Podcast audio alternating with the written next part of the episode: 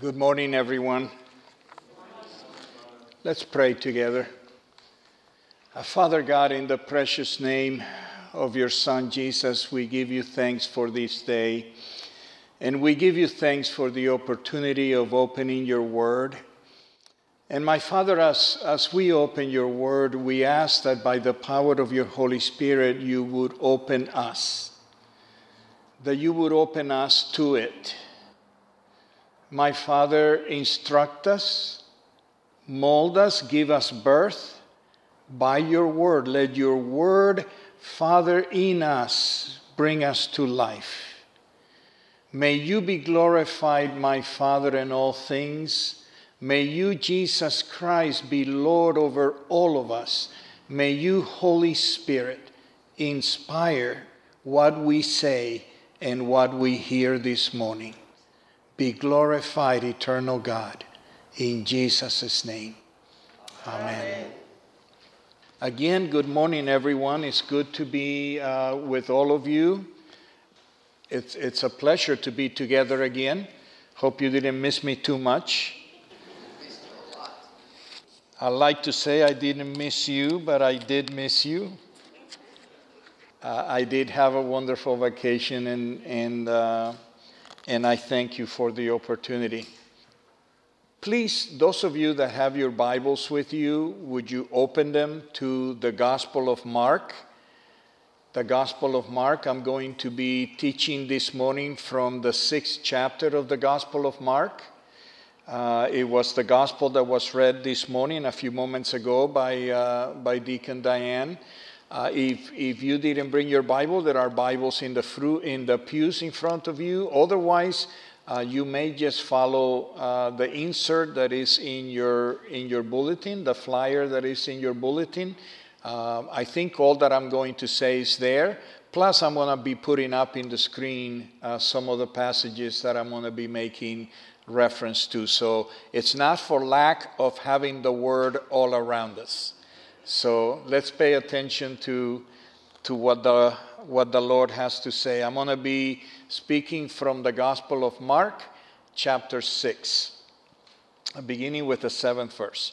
But uh, I, I first of, I first of all have a couple of questions that I would like to ask you, and I want you to think about it. I want you to respond um, honestly, uh, not just because you're supposed to. Um, but also just, just respond by a raise, uh, raising your hands. If you would just raise your hand if, if this is true in your life.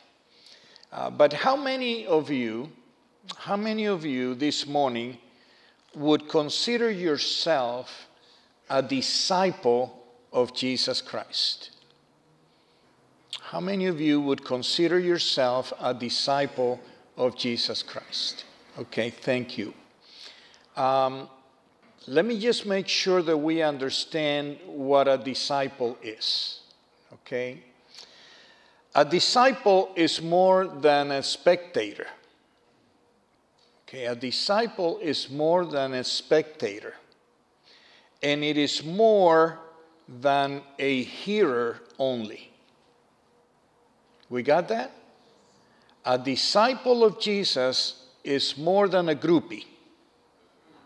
Is more than a spectator, is more than someone who comes around Jesus to be entertained through his parables or his stories or just to watch the miraculous. A disciple of Jesus is more than a hearer only. A disciple of Jesus is a follower of Jesus. Is a follower of Jesus who intends on being formed by Jesus. A disciple of Jesus is a man or a woman who approaches Jesus with the desire and intention of being formed by Jesus. It is a person who wants to be taught by Jesus.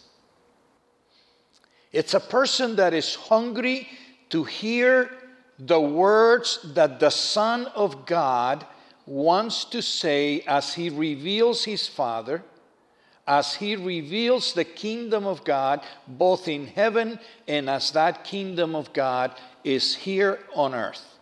It is someone who wants to be formed by Jesus, being molded by Jesus into something that we are not naturally, but that Jesus can create in us. One who desires to be taught by Jesus, and ultimately a disciple is someone who eventually wants to become like Jesus. Wants to become like Jesus. As a book that we are reading here in church, or our, our reading group just finished, uh, a disciple of Jesus is someone who wants to become a little Jesus. Okay? Wants to become Jesus to all whom he meets or she meets. That is a disciple. Okay? Again, it's not somebody who's spectator. Okay? So all of you who raised your hand, and even those who did not, I just wanted to be clear that when you take that step of becoming a follower of Jesus, that is what is meant by a disciple, and not just claiming the word without the deed, without the understanding and the surrender that you want to follow Jesus so close that every word from his mouth falls into your heart. Everything that he does does not escape your gaze, and everything he commands, it is your commandment. So here comes the second question that I want to ask those of you who, who feel that you're disciples of Jesus. The second question is, how many of you this morning would consider that when Jesus speaks to his twelve disciples, he's also speaking to you as well? For today, for today. So every time we see in Scripture that Jesus is speaking to his twelve disciples or to those who follow him, he is also speaking to us today and for today. We who claim to be his disciples are being spoken to by our Lord every time we see him speaking to the twelve disciples. Amen? Amen. Okay. So let's get into the passage, because Jesus is going to be speaking to his disciples then and now. First of all, let's put the passage in context. Jesus is in the region of Galilee. It's to the north of Judea.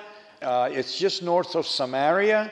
Uh, but that's the region of Galilee. And Jesus spent most of his time in this region. In fact, most of his teachings, most of his miracles, most of everything Jesus did, he did in this region. In Capernaum, which is just a few verses before what we're dealing with today, in Capernaum, there was a synagogue, and there was a man named Jairus, and Jairus had a daughter that became extremely ill. And Jairus comes to Jesus and asked Jesus if he would heal his little girl, because he's tried everything and nothing works. So he wants Jesus, Messiah, he wants Jesus, the healer, to heal his daughter, and Jesus does. From uh, Capernaum, which is the next map, from Capernaum, Jesus moves over to Nazareth. Nazareth is the place where Jesus grew up. Nazareth is the place where Joseph and Mary uh, came from to Bethlehem, and there he was born. Then they went to Egypt, and eventually they come uh, to Nazareth. So you might say Nazareth is his hometown. It's his hometown. The likelihood is that there's a lot of people in Nazareth that may still remember little Jesus. Jesus growing up, the boy Jesus. The kind of things that Jesus did until he left. There's probably a lot of people there who know the family very, very well. In fact, they would say, is this not Joseph's son? I mean, these are people that know Jesus. Serge uh, preached last week uh, while I was on vacation, and he preached precisely on the rejection that Jesus received in his hometown. Because sometimes too much familiarity without respect engenders rejection. Too much familiarity sometimes doesn't work to acknowledging that he is God, the Son of God incarnate. They remember him as the little guy who grew among them. And so they would not receive him in his own hometown, his own childhood friends, his own friends that knew the family may not receive them. And, and I, uh, I want to encourage you, if you want to know more about the rejection of Jesus in what I call his hood, okay, in his neighborhood, in his town, the rejection of Jesus, uh, you want to listen to Serge's uh, sermon uh, last week. But as that passage ends in chapter six, verse six, it says to us that then Jesus went about the villages in a circuit, or kind of a circular um, form, teaching. So Jesus, after Capernaum, after Nazareth, he might have gone over to Sepphoris, over to Cana, over to Yotapata. He may have gone all over the place. There's a lot of little towns, and Jesus has kept on teaching. This brings me to, to two things that I that I find fascinating in this passage, two things that I want to share with you, two things that just, just, I just love. One thing is that what I will call team multiplication. Team multiplication. Originally, as Jesus comes to Nazareth, there is one team. Jesus plus the twelve, right? Jesus plus the twelve. They're there in Nazareth when he healed the little daughter of, Caper- of, uh, of Jairus in, in Capernaum. It's Jesus plus the twelve. When Jesus gets rejected in Nazareth, I want you to learn this. When he gets rejected, he doesn't go in a corner to cry. He doesn't go to his father and say, hey, the ministry you gave me is too hard. Look, my own people reject me. This is too much. I don't want to do this anymore. The ministry is too hard. People don't like me. Jesus doesn't go in a corner to cry because he's rejected. What Jesus does is he multiplies his team. You see that? Rejection leads to him saying, so you reject me here, there's a lot of other towns, I'm now going to multiply the team that originally was me plus the twelve, now it's going to be me plus two by two, and I'm going to send them two by two all over the place. And now instead of one team of thirteen, now it becomes a team of seven, six two by twos, and Jesus who continues teaching. Instead of one individual trying to reach everybody, now he has seven teams going out into every town. Rejection brings him to multiplication, not to crying, poor me. Poor me. I don't want to do this anymore, Father. This is too hard. He actually sees this, so you reject me, now I'm going to multiply the number of teams, and then he empowers that team and says, go and preach the gospel, and go and cast out demons, and go and heal the sick, and everywhere you go, go in the power of the Spirit. You guys go north, you guys go east, you guys go south. We're not going to have one team, we're going to have seven teams. And that blessed me when I recognized that. Jesus doesn't give up because he's rejected. And I want to say to you, whenever you're rejected, you don't give up. And you don't go a corner to cry, Father, what you've asked me to do is too hard. You just figured out, perhaps alone I can't do it. Let me bind myself to another fellow believer and maybe we'll do it two by two. Or maybe I'll train two or three other people and I'll send additional people. But I'm not going to cry foul. I'm not going to cry, I can't do it. I'm not going to cry, this is too hard. What Jesus does is he says, rejection here will cost me multiplication there.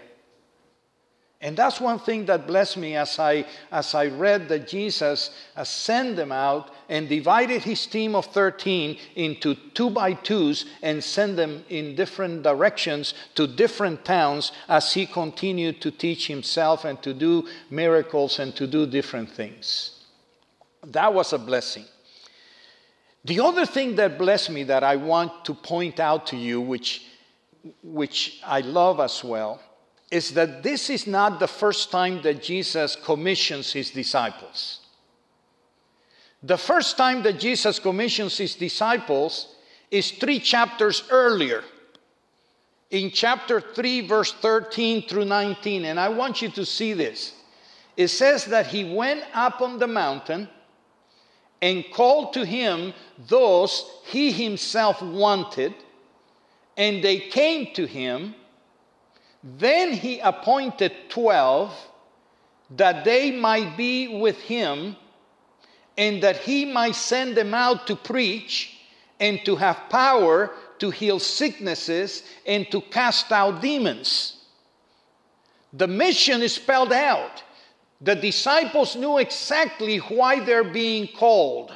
It wasn't going to surprise them. It wasn't going to be a plan B. They were being called, first of all, to come to Jesus, to spend time with Jesus, so he can teach them, so he can mold them, so he can create in them the disciples that he needed to be. And he gave them the power to preach the kingdom of God and to heal the sick and to cast out demons. The thing I found of interest, though, and right after that, he mentions all the twelve. Simon, uh, it actually says Simon, to whom he named Peter, and James, the son of Zebedee, and John, the brother of James, et cetera. And so all twelve disciples that he just called are mentioned. And then instead of them going out, it ends with these words, and they went into a house. They went into a house. So he called them, he empowered them, he gave them the mission, he gave them the command, and then they go into a house. Instead of going out, they go into a house. Because they needed to go into a house so that they can continue to be trained and to be molded by Jesus and to spend time with Jesus and to experience with Jesus what happened at Capernaum and what happened at Nazareth and what happened at so many different places. The passage we're reading this morning, they don't go back into the house. They go into the mission field. This is the second commissioning of the twelve.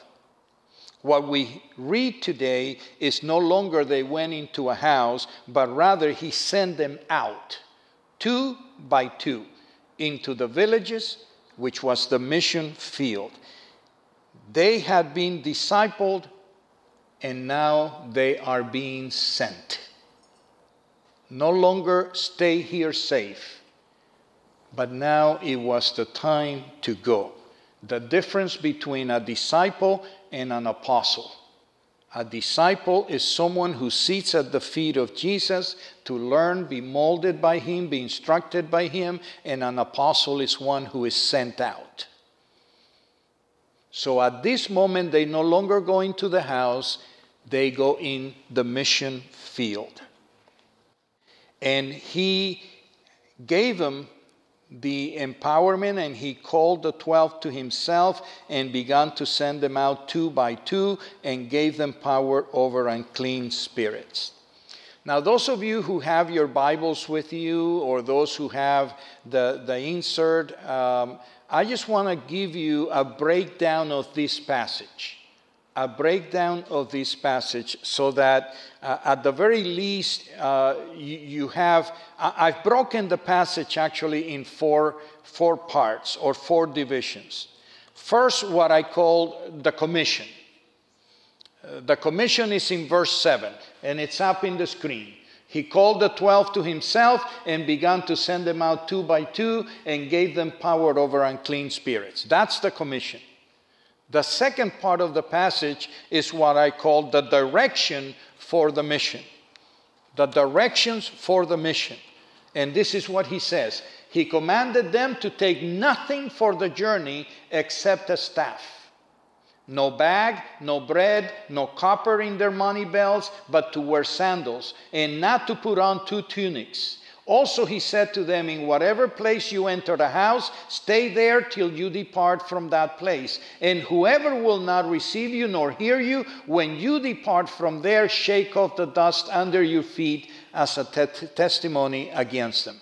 That is the directions that Jesus gives for those who would go in the mission field. This is what Jesus wants for them. They have their mission. Now this is how you're going to go do it.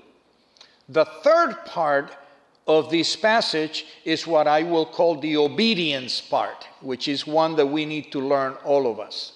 The obedience part just simply says, which is verse twelve, so they went out and preached that people should repent. They did what Jesus commanded them to do. And the last part of the passage, which is verse thirteen, is what I call the effectiveness of their mission. The effectiveness of their mission. And they went out and they cast out many demons and anointed with oil many who were sick and healed them. That's the effectiveness of the mission. That's what they did. That's what they saw, because they obeyed the sending of the Lord. They saw what the Lord commanded them to do. Now, I'm not going to be spending a lot of time talking about these different parts. I just want to deal with one part. The, the three parts are very easy for you to understand. The commissioning part is very easy. I don't need to go over it too much. The third part, you know, the, the obedience part, I don't need to touch it too much. They did what Jesus asked them to do. They said, yes, sir, and they went out into all the cities and towns, and they prayed, and they healed, and they cast out demons, and they preached, and they did what Jesus asked them to do. And the last part I'm not going to go too much into, which is the effectiveness, because it's very, very clear. As they obeyed, God showed up. As they obeyed, God showed up, and they did the stuff that they never done before. They had authority over demonic activity. They had authority over evil. They had the ability to bring light into a city. They preached the gospel of God. Whatever they heard Jesus preach, they preached. Whatever they saw Jesus do, they did. And God showed up because they were obedient to the commission of the Lord. The part I want to deal with a little bit with you is that second part, the direction that Jesus gives his disciples. The direction. And I just want to make this easy statement that the trust of the mission-minded disciple of Jesus, the trust of the mission-minded disciple of Jesus cannot be on things we possess, or they'll end up possessing us. It cannot be on the money in our pocket. It cannot be on having uh, a car. It cannot be on having two tunics and having a change of clothes. It cannot be on having more sandals than what we're wearing.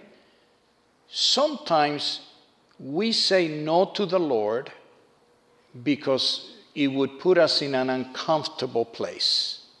We become too much dependent on stuff to go do the kingdom. And so Jesus basically saying to his disciples, I don't want you to carry anything with you that could end up being a crutch and could end up being something that if you lose, you'll give up the ministry. You must trust in me and me alone, and in the commission that I'm giving you, in the authority and the power that I'm giving you, because you are my disciples, I will be with you, and as you obey me, I will show up. You cannot trust in stuff. We trust in buildings. So when we lost our building a few years ago, we thought it was going to be the end of Saint David's. And here's Saint David's. And the day we need to move from here, we'll go someplace else. Because the ministry will not depend on the building. The ministry does not depend on microphones. The ministry does not depend on comfortable pews. The ministry does not depend on our automobiles. The ministry does not depend on television screens. The ministry to which God sends us, once it be- we become dependent on stuff, that stuff will end up hindering the ministry. Let me give you an example. Many years, well, when I was called into the priesthood and I finished seminary and I was sent to be interviewed by my first church at Saint Margaret's, that some of you remember perhaps. The moment I walked, this is a church that was all marble, all marble. I remember walking in that church with Molly and, and they uh, turning around and looking at the marble altar. And I said to myself, are they going to trust me with this? And it had a beautiful marble, I mean, solid marble pulpit. I would just climb these, these steps and, and I would preach over the people in this beautiful, beautiful uh, pulpit. Then I, I went to Saint David's. And Saint David's was brick, but it was beautiful, large, very large church. And again, it had all these decorated wood and a pulpit that, that stood up, and, and, and it was just beautiful pulpit. And, and I, I felt comfortable preaching in one and then preaching in another. I mean, it was, it was great. And then I believe Cindy and I went on a mission trip to Ecuador. And we got divided into different parts, and you went to someplace else, and I went with Storm Harvey. We went to uh, another part or something like that, and then she got separated from me. And, and on Sunday, the priest said to me, come on, Father Jose, you and I are going to do the rounds of the several churches that I am involved with. I said, okay, great. So he picked me up at the hotel where we were staying, and uh, we went in his rickety car, you know, beat up car that, you know, suspension was all bad and everything. But, but, um, and he took me to this town. It was a town that was really built on stilts. I mean, they were taking ground from the river. They have built their houses uh, on stilts. And, and as, as we are approaching, you know, the, the fishermen are out there with their, their nets, and they're, they're deep in the water and this and that. The women have their, their children here, and they're working and all of this stuff. And as we get closer, somebody recognizes the priest, and they get on a bullhorn. The priests are here. The priests are here. And people start leaving their homes, and they they turn off their their probably um, charcoal sto- uh, stoves and stuff like that. And all these people come to the one little house almost in the middle of the street there. And this little girl, about twelve years old, she was the altar girl. And she brings out a little table, just a little table, and puts it in the middle of the street, and brings out a chalice, and brings out some bread. And, and the priest turns to me and he says, okay, preach.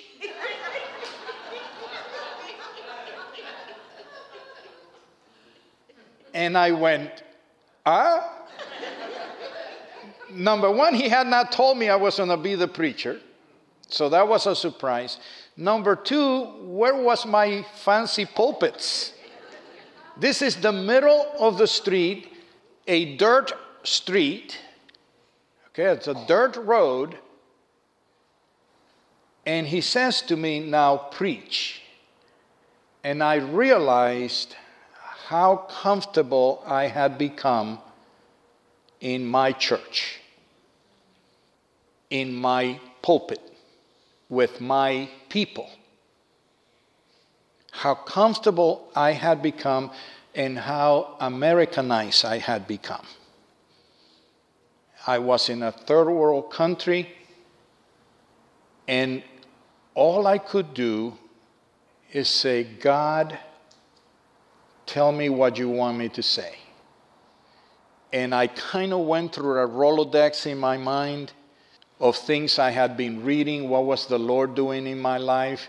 And of course, I loved the Gospel of Matthew, so I opened it to Matthew, and wherever it landed, I started preaching there in the middle of the street in Ecuador. And I realized how many things can hinder the ministry if all of this stuff becomes just crutches. There were no vestments. There was no chasuble. There was no microphone. There was nothing. Sometimes you and I say to God, no, I won't go because it doesn't fit our desire of what is correct. The Lord may be sending you to people who are not your people. He may be sending you to faces that are not people that you see every Sunday. The Lord may be sending you to parts of the world or parts of your city, or may place you somewhere where He says to you, now preach the gospel. Share your testimony. Love the people. Just love them. Just tell them how much I love them. You don't have to be a theologian. You don't have to go to seminary. You don't have to have read the whole Bible. All you have to do is leave out the gospel among the people and love them, and really, truly love them, and tell them how God has brought you to this moment in your life. So a disciple of Jesus that is sent out is a person who recognizes that all we need to do what God has commanded us to do is God. We don't even need a Bible with us because the Bible needs to be written in our hearts already. We need to have passages that we know. There needs to be testimonies that we know. You don't need the written word. You don't need the, the, the, the television screens. You don't need the cameras. You don't need pews. You don't need anything. There are believers all over the world that all they want is one page of the Bible. One page of the Bible. And they'll read it over and over again because that's all they have. So Jesus says to them, if your dependence is on a bag full of goodies, if your belt is a, has several coins, and you're going to eventually depend that if they throw you out from here, you're just going to rent another place, says you, you, you're putting your trust in the wrong thing. You're putting your trust in the wrong thing. Our only trust needs to be in that God is with us.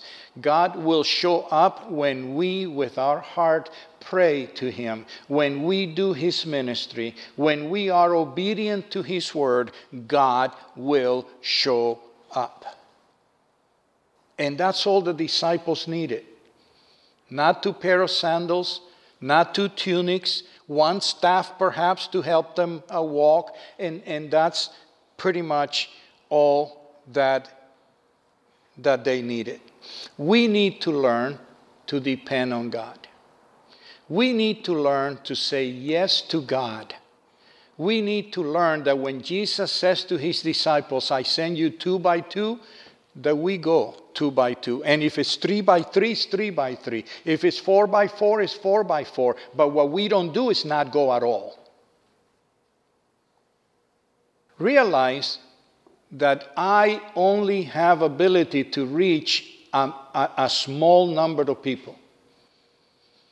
I, I can only reach those people I meet. When you guys leave from here, you're going to meet people in your families, in your neighborhoods, in your surrounding, in your environments. You're going to meet people I will never meet.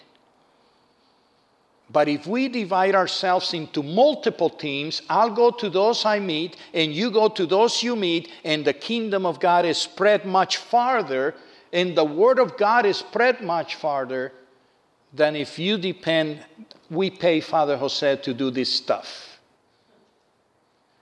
Jesus is sending His disciples, and He multiplied the team. You know how many teams we can have here? At least fifteen teams.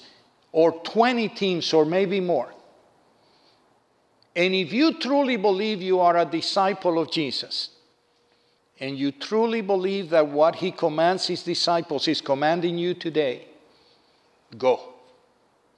Go two by two, go three by three. Be open to the command that God and the commission that God has for you. Because the world of Jesus and our world is not that different.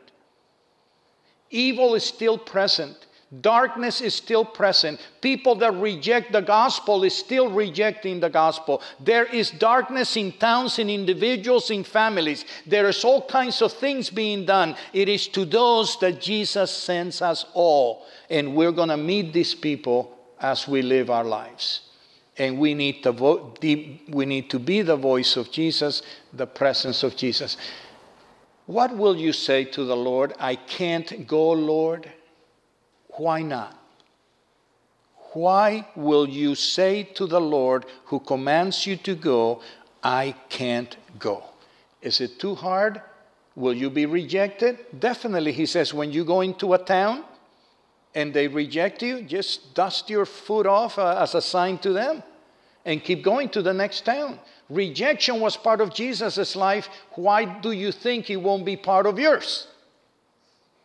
If rejection was part of what Jesus went through in Nazareth, among his own family, among his own people, what do you think is so different about your family and your own people and your own neighbors and your own co-workers?